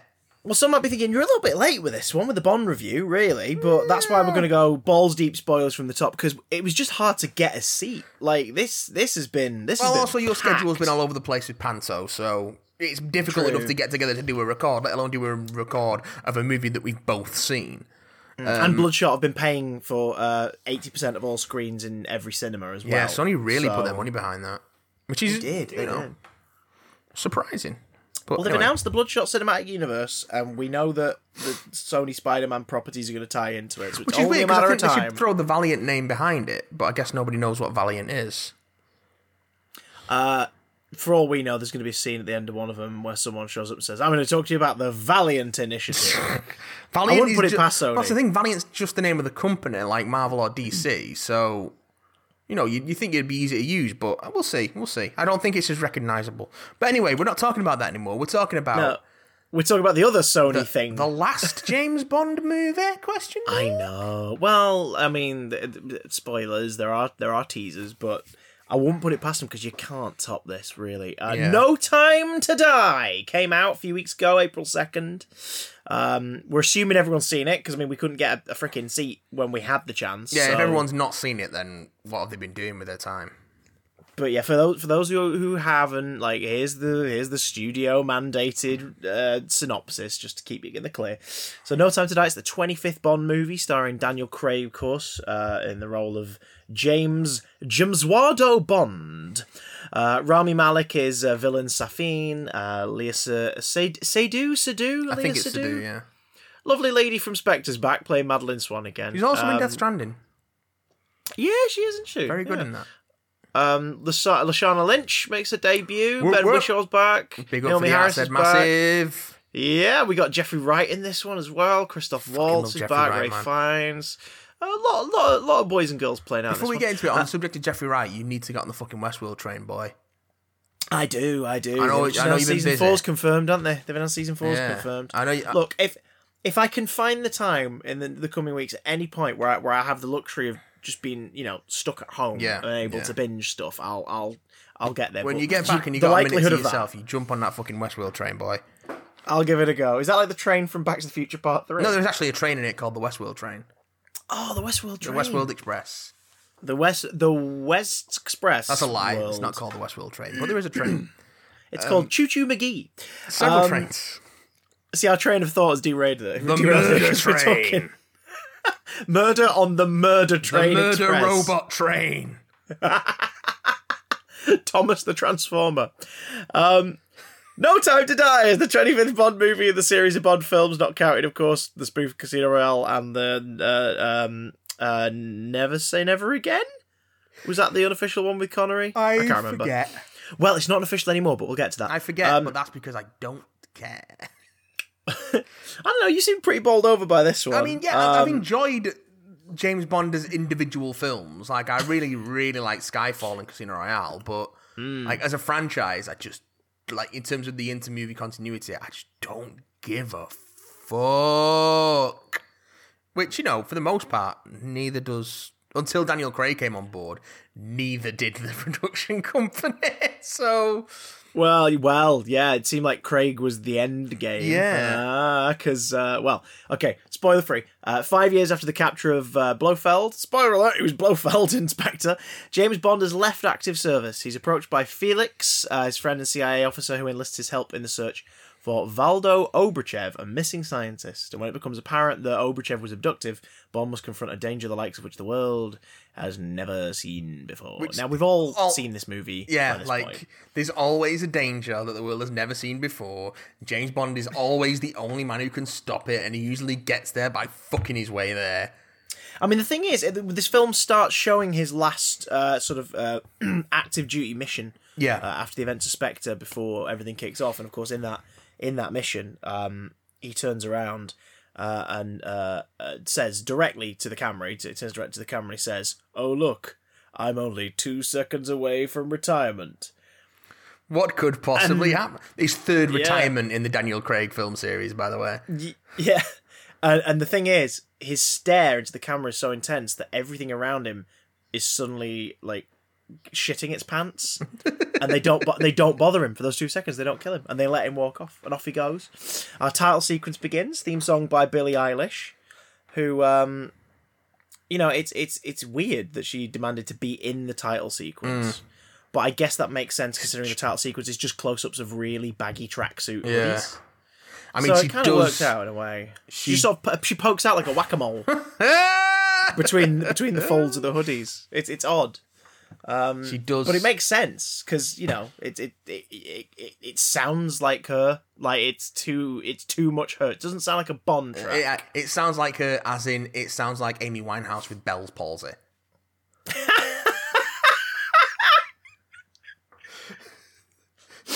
oh my god, That's that's what pull, Billie Eilish sounds like. that's the pull quote. Oh my god.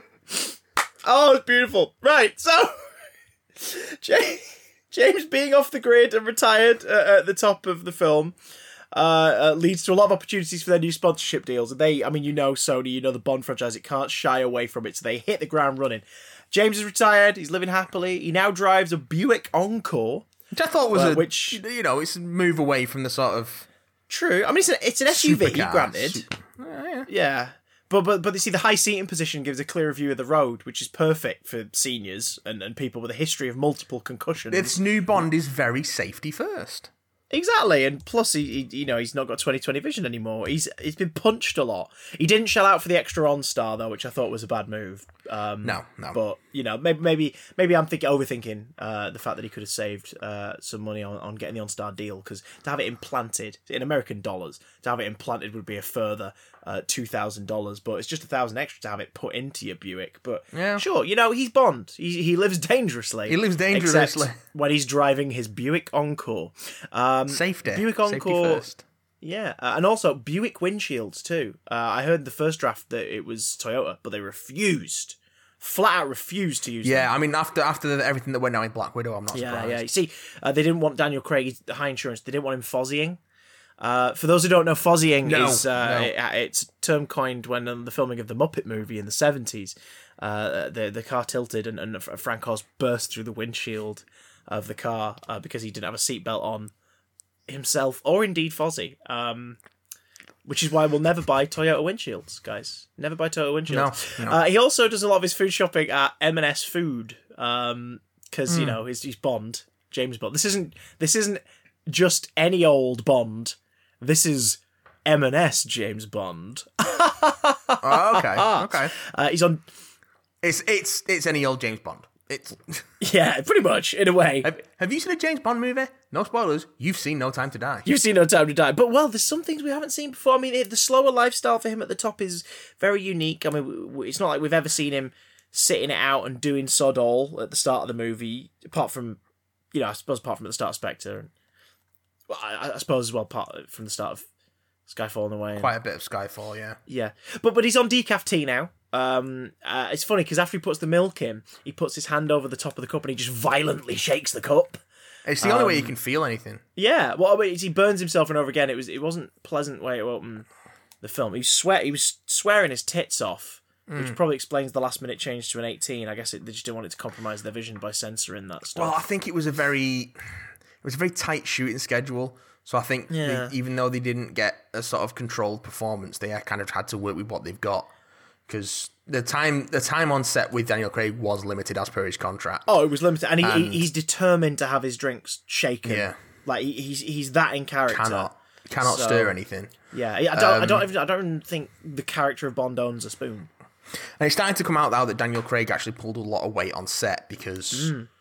you know he, he wanted more creative control in his in his contract, and as per the insurer's uh, demands, he was also on suicide watch the entire time. Yeah, yeah. Um, so he clearly wasn't happy Hmm. uh, making this film. Um, which is a shame because you know, like if you, if you were going ev home every day to Rachel Weisz, you imagine that you'd just be happy in general. But uh, yeah, but you, you're unhappy because you have to leave Rachel Weisz at home.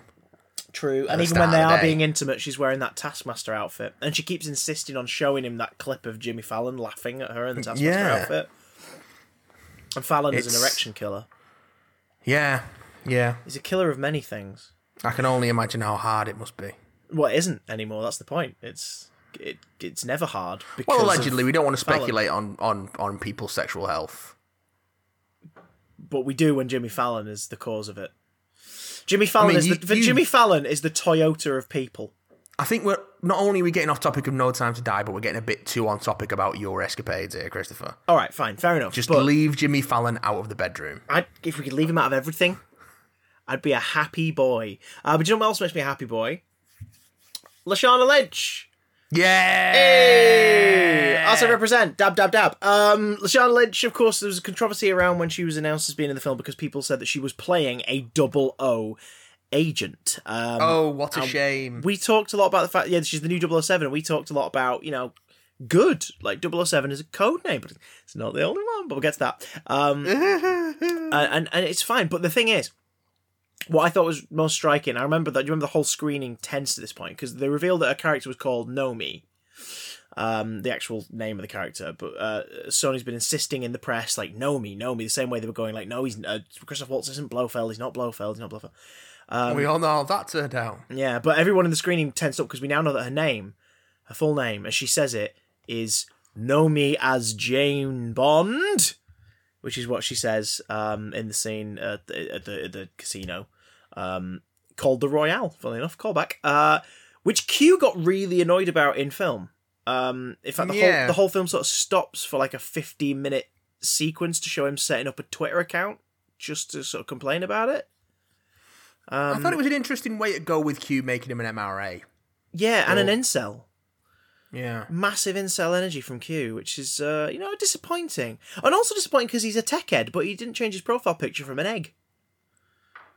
Well, changing your profile picture leaves less time for composing angry tirades. True, true, and I suppose it could be a quail's egg, which begins with a Q.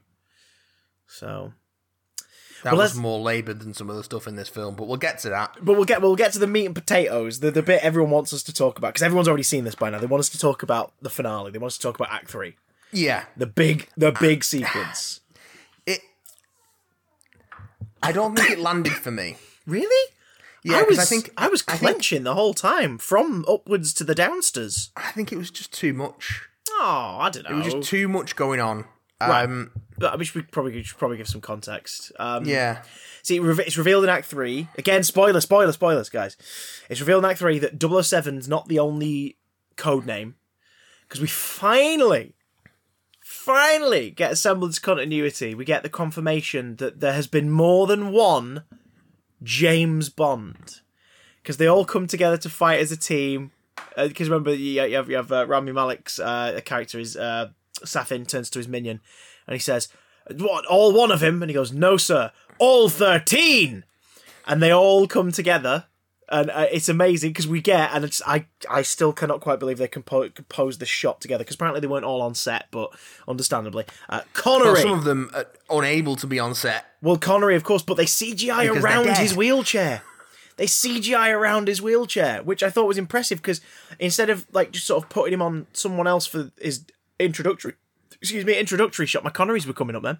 His introductory shot, it just sort of looks like he's hovering, but he's exhibiting that big, um, big Dick Connery energy. So it doesn't really matter, I suppose. Well, they could always CG a big dick onto him. They could, they could, uh, would he'd, he'd insist that it be a caber.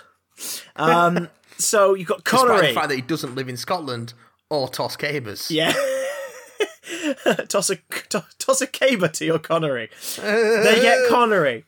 They get Lazenby, but he's only in it for a minute and then he disappears. They get Dalton. They get Brosnan. Craig is in the shot for obvious reasons. They pretend because he can't really get around it that Moore is stuck in traffic. Uh, so he sends his one-liners in via a WhatsApp voice memo.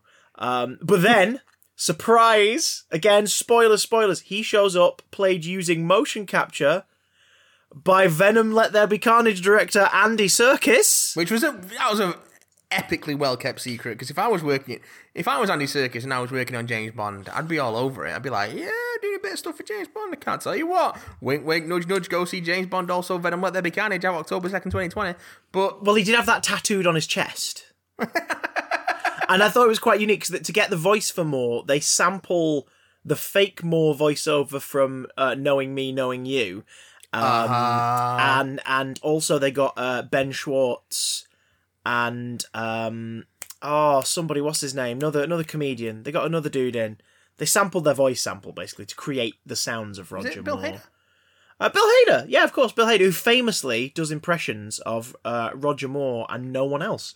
Yeah. Um, and then, then the portal opens, and all the future Bonds start walking through. And this was the bit where our screening lost their shit. Yeah, this I was really surprised that they went there on this because there's always been some sort of like soft sci-fi elements in in Mm. James Bond, particularly the Brosnan ones where they were getting really weird. Oh god, Like, yeah. With that, like in fucking Die Another Day, with the dude who just straight up changed his race. Yeah. I've invented a machine where I can change my race. It's like, fucking and, and, and, and at no point does anyone call him Diamond Face, despite the fact he has diamonds in his face. yeah, But it's just a missing a big fucking trick there. But through they come, guys. They make up for this. Dan Stevens, Michael Fassbender, Harry Styles, Tom Holland, Timothée Chalamet's ventriloquist replica, and Paul Rudd. Wait, And the thing is about the Paul Rudd one that really gets me is when is it from? Well, apparently Because he looks younger than he does now. But I think Paul Rudd is just getting younger. yeah, he's playing the youngest incarnation in this scene. Yeah. um, which is remarkable because he's seventy-two. That's um.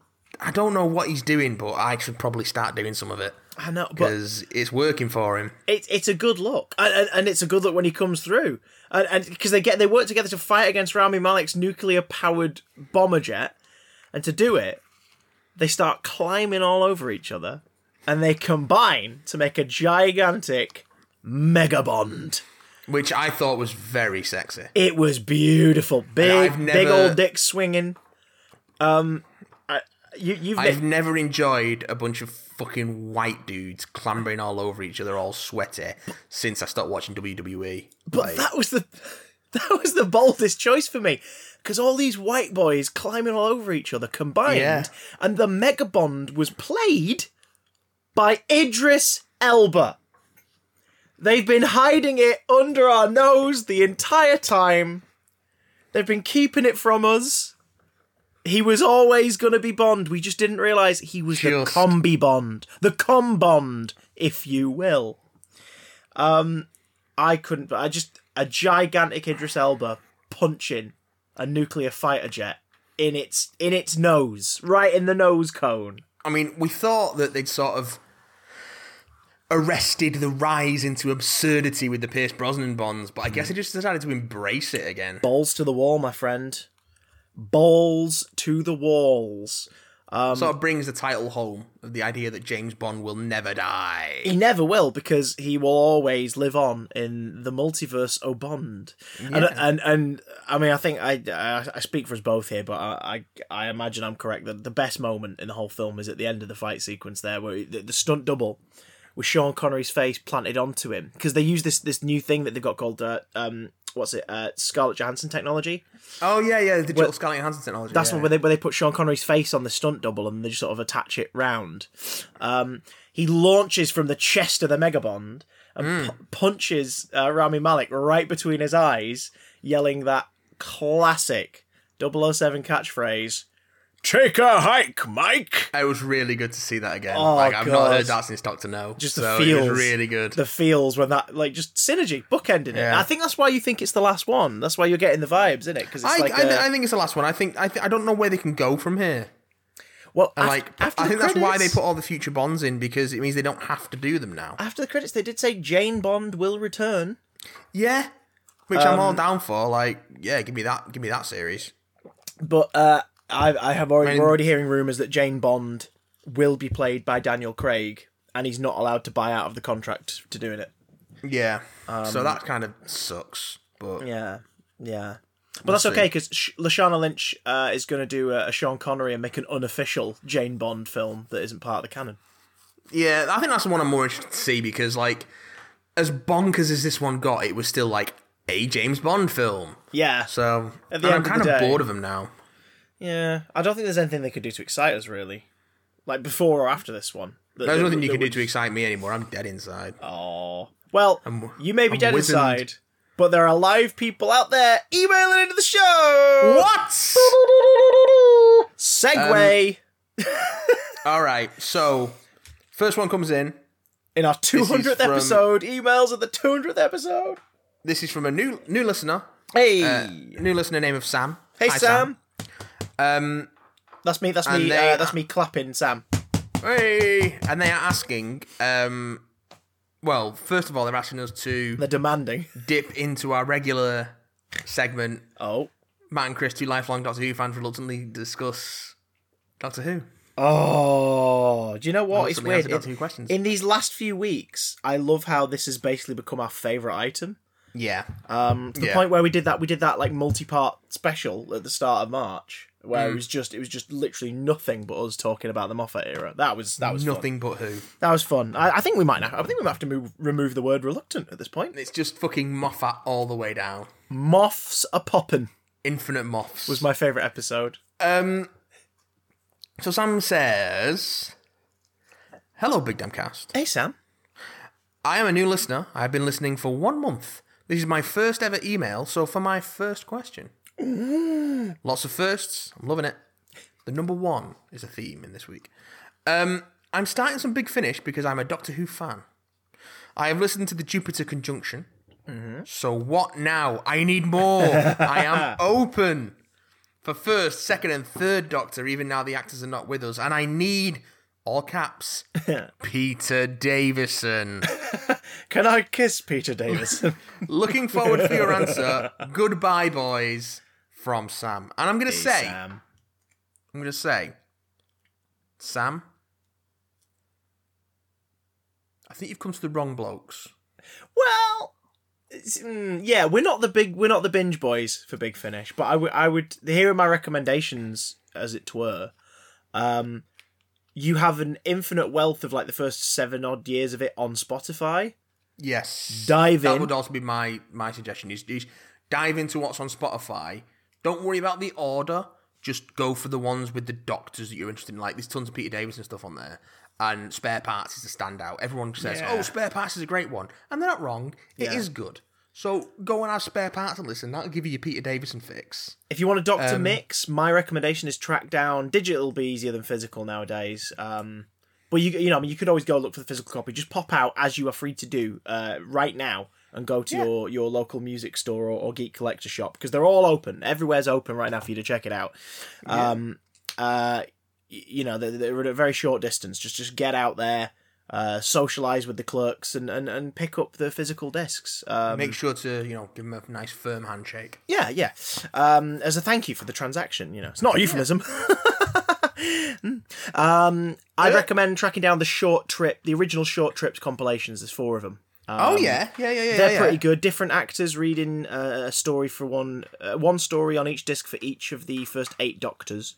Yeah. uh, they're all between ten and fifteen minutes long, um, and they're a lot of fun. You get a different feel of the different eras. Uh, and the the uh, if you listen to Gallifrey Four or uh, Benny Summerfield Epoch, there's a handsome voice actor in a few of those, but I wouldn't recommend those. Not as- that you can tell because they're a voice actor. Ah, I wouldn't recommend. I wouldn't recommend those as standouts, like because they're middle of series, so don't bother. Although Benny Summerfield Epoch is the start of like a whole new run. But anyway, um, my recommendation as a very casual Big Finish listener is start with the Eighth Doctor and Lucie Miller stuff.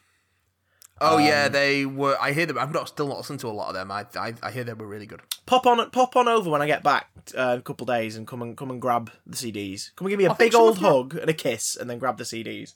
I don't really need an excuse to do that, Chris. But thank you. um, I think they're. I think they're. Um, I think some of them are at least on Spotify, so I'll have a look. But yeah, that my advice is just go to Big Finish on Spotify, see what they've got, Dive and have a listen to. Have a listen to the doctors you're more interested in. Mm-hmm. See if they're any good. Take note of who the writers are for Yeah. each story, and if you like those ones, go after those writers. Mm. That's usually the best way to, to navigate something as sprawling as this. Corral the writer gra- boys. yeah, if you if you like one writer's style, go and, and, and look them up. I think that's the uh, that's the way to go. So hope that help hope that helps you, Sam. This is the way. Um, this is the way. And I have this- spoken. This is the way. This one comes in from the the fabulous Dan Rawling. Oh, Dan Rawlings. Oh, Um, he's he got says- knees. They're the best knees in the says- world. He sent us a little quiz. Are you ready for this little quiz? A quizzings. A quiz that's all quizzical? about a quiz for us. Oh, That's all about us. oh my god. Are you ready? Does it count as cheating if we use our own memories? Uh, I think that's the idea. Oh, right, fair enough. Um, so he says, 2000s episodes by Jing. Here's a little, here's a little quiz for you both. Feels like 2000 episodes, that I'm not going to lie. Um, so question one, okay. who features in the video thumbnail for episode 100 of The Big Damn Quest? I know that one. Do you know that one? Nope. It's Jack Nicholson's Joker. Okay. because it was the first thumbnail to use our red design. And and I, I, I put I put him in it. It's the, it's it's the one with the brackets, the design we use now. I put him in it, and then about three days later, I went.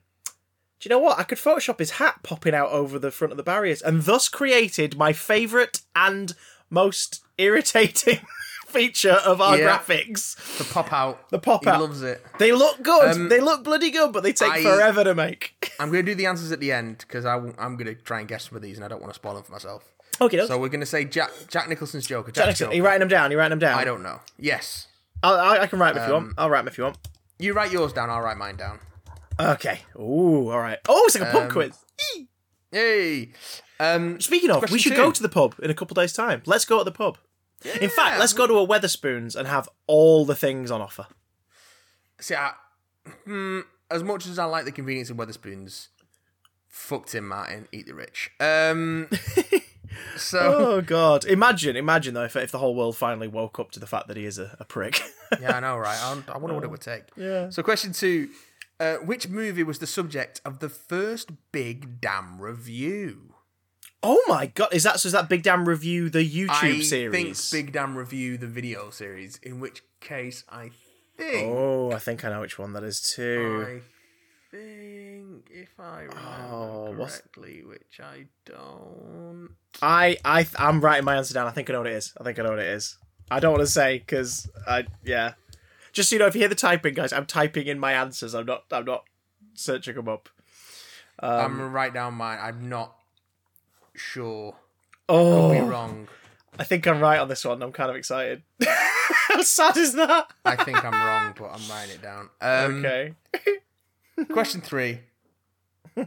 Obviously, a chunk of the show was loaded to Chris's channel, but which Big Damn Cast episode was the first to feature on the then brand spanking new Big Damn Chanel number five? Oh, I mm, I think I might be one number off, but I'm gonna. I'm taking a. I'm taking a punt. I'm gonna guess. Because yeah, that's true. On, on YouTube, it was all on my YouTube channel, and then uh, Yeah. we we gave it a channel. Um, I think I think it was past a year in. Yeah, I think it was past a year Yeah, in. yeah, So I've guessed. yeah. Um, 'cause I Whoa, this don't is good. Because This I is don't good. know. Um, four. Question four.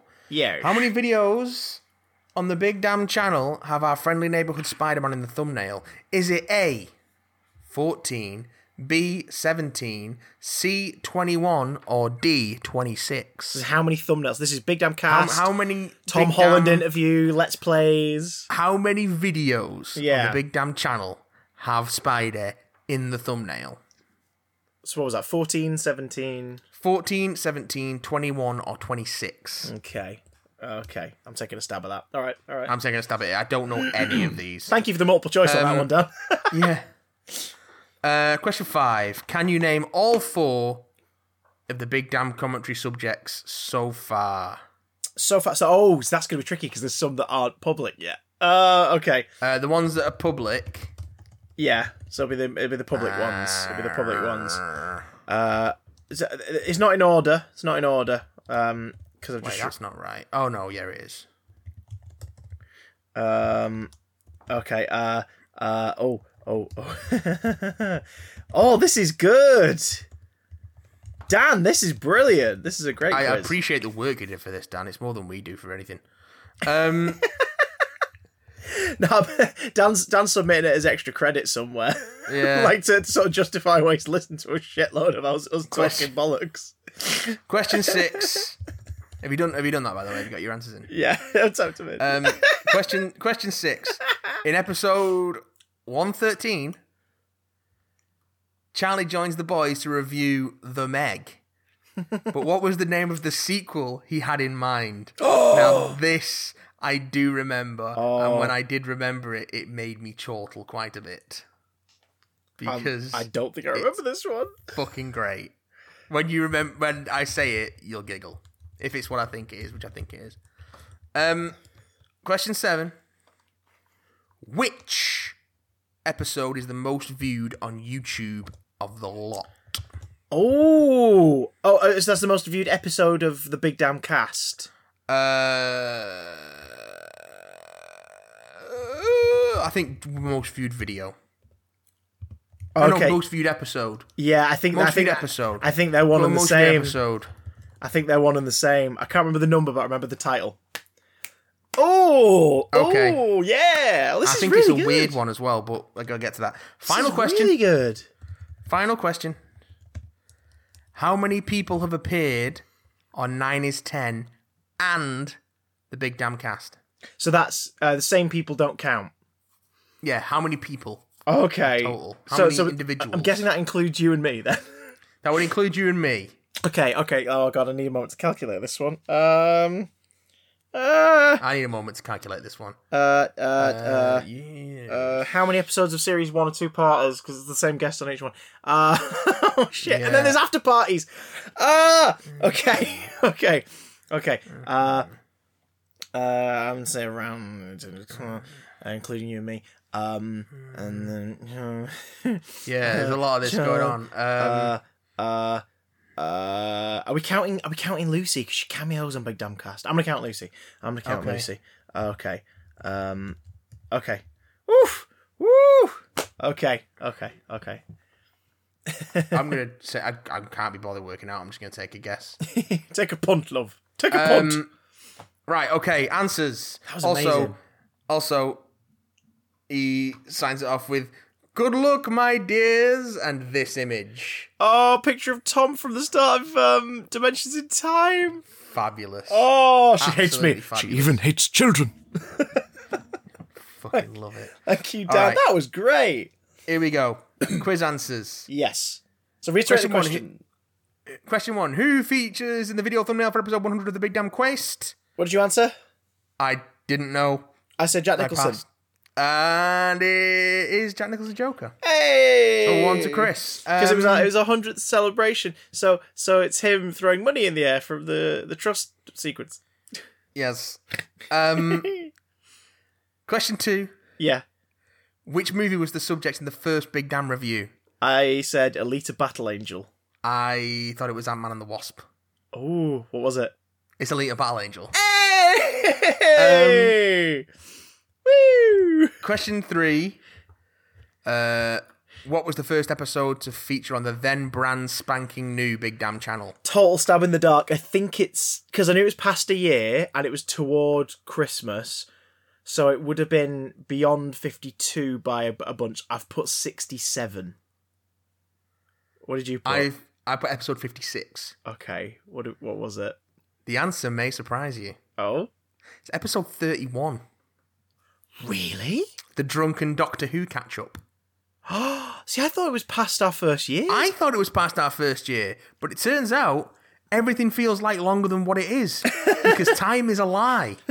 Time is a lie. Well, Um, well, how do we know? We're so busy. There's stuff going on all the time right now. We, we, Exactly. we're going everywhere. Um, oh my gosh! Yeah, I assumed it was from our second Christmas. Oh wow. Okay. um, question. Question uh, four. Yeah. How many thumbnails have Spider Man in them? I was mul. Oh, yeah. Multiple choice. Yeah, I said B seventeen. I said B seventeen. It's C twenty one. Really? Apparently so. Ooh, he's been getting around, our boy, Spidey boy. Um, Question five. All the four big damn commentary subjects so far. Uh, I put Amazing Spider-Man two, Yep. Meltdown, Red Dwarf, Yep. Blink, Doctor Who, Yep. and the class finale. You're wrong. Really? Yeah. Oh, what is it? Because class wasn't technically a big damn commentary; it was an episode. Oh God, was it? Yeah. The four. Oh, oh yeah, damn- ah, yeah. big Well, damn it's, it's, commentary so far. it's not called Big Damn Commentary. It's just called we do. Yeah. It's like commentary for class or whatever. Yeah, the four of them so far. Uh, Amazing Spider-Man two, yeah, Blink, Meltdown, yeah. and Batman the Animated Series. Be a clown. Be a clown, of course. Of Which I and I got that. I actually got that one right. So I'm quite Oh no, yeah, yeah, yeah. Um, class is a separate video. It's not a podcast, but because it didn't come under the branding, we haven't released it. We haven't put it in the Big Damn Commentary playlist. Yes. Uh, part that that's one reason. The other reason is I don't want people to remember it exists because then they'll ask us to do the rest. um.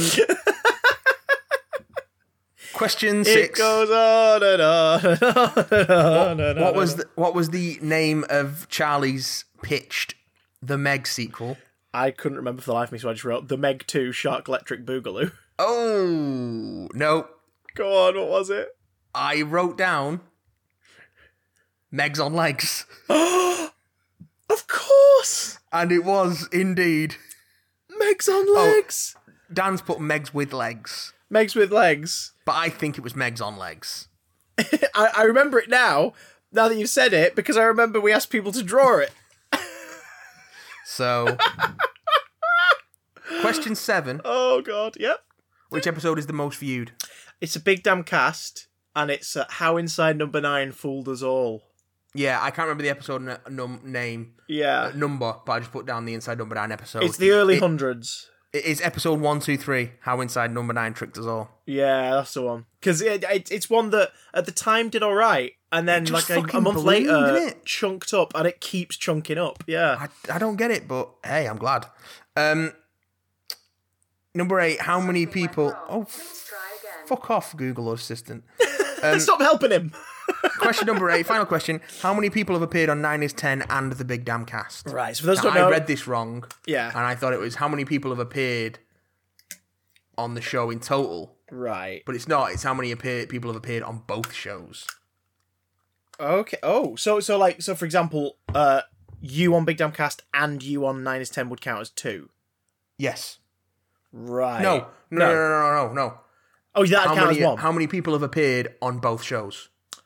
Oh. No, no. How yeah, many people? I got. no, I how many people wrong. in total Okay. have appeared So between the two shows? people- how many people have appeared on Nine is Ten and the Big Damn Cast? People in total, I calculated fifteen, but as, as I sort of a calculated roundabout. fifteen. Okay, so let's because let okay, so let, let's have a it's How many people? So have you seen the answer? Yeah, I've seen the answer. So Don't I'm don't tell me. I'll see if I can. I'll see if I can think it. So um, so you and me, that's two. Yep. Guy, because he, he appeared as Santa Claus on Big Damn Cast. Yep. Um, uh, uh, Billy Tracy's been on both. Yeah. Dan Sherritt's been on both because he makes a cameo in Yep. uh, in in uh, at the end of a commentary in nine is ten. Yep. Uh, uh, bu- bu- bu- bu- bu- bu- bu- I mm, I think that's it. I think it's those five. I think those are the five. Is that your final answer? That's my fival answer. Then you are correct. It's five. Um, me, you, Billy, Dan, and Guy. Hey. Um, so yeah, that's it. Well done. You won the quiz because you got actually got more than two questions right. I did not. um, It's my gift, my curse. Who am I? I'm me, man. I'm I'm Spider Man. Um, Godspeed, Spider Man. I'm Alan Spider Man. He's a good man, is Alan Spider Man. Do you know what? I need to find the time to do a Spider Man stream. Like, just find the time to play through the whole thing. But I'm just so busy at the minute. When I get home, maybe I'll find what the you should do is you could do, you should do it in costume as well because I know you've got bits of Spider-Man costumes hanging not- around. That's not a bad I idea. it'd be a laugh. That's not a bad idea. I'll try it if I can if I can make the time. I don't know. I, gloves might be a little awkward with the controller. I don't know. I've not tried, but um, yeah. Oh well, that was Um, that was fun. Thank you, Dan, and and thank you everyone listening to this for Yep. Sticking with us. man. 200 i mean nearly four years of, of content uh, because mr content must feed. Must and uh, he must feed. He's a hungry boy. We are coming up on four years. four years in in eight eight wick.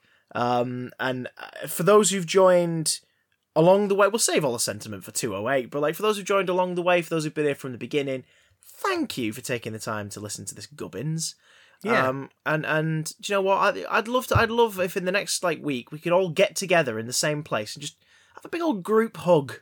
Yeah, That'd be, nice. lovely. So uh, we might post some might post some details on that on the social media, which you can get in touch with us at any time on Twitter at BigDamnCast. Um, you can, of course, email us, bigdamcontact at gmail.com. You Aye, can aye. watch our gaming streams on twitch.tv slash bigdamstream. Aye, Uh, you can see the Big Damn channel on YouTube for everything in video form. Aye, aye, aye. Captain. And if you want to support the show in any way possible, we greatly appreciate it. Head to patreon.com slash bigdamcast. There are several tiers, very tiny ones to slightly less tiny ones. You get loads of different perks. Uh, and you'd be you'd be keeping me and my boy uh, fed while we produce this nonsense. We would absolutely love that. Uh, a That be treat. nice. Um, but uh, until next time, I've been Chris, I've been Matt. and take a hike, Mike. Our classic catchphrase. That's the one. Bye.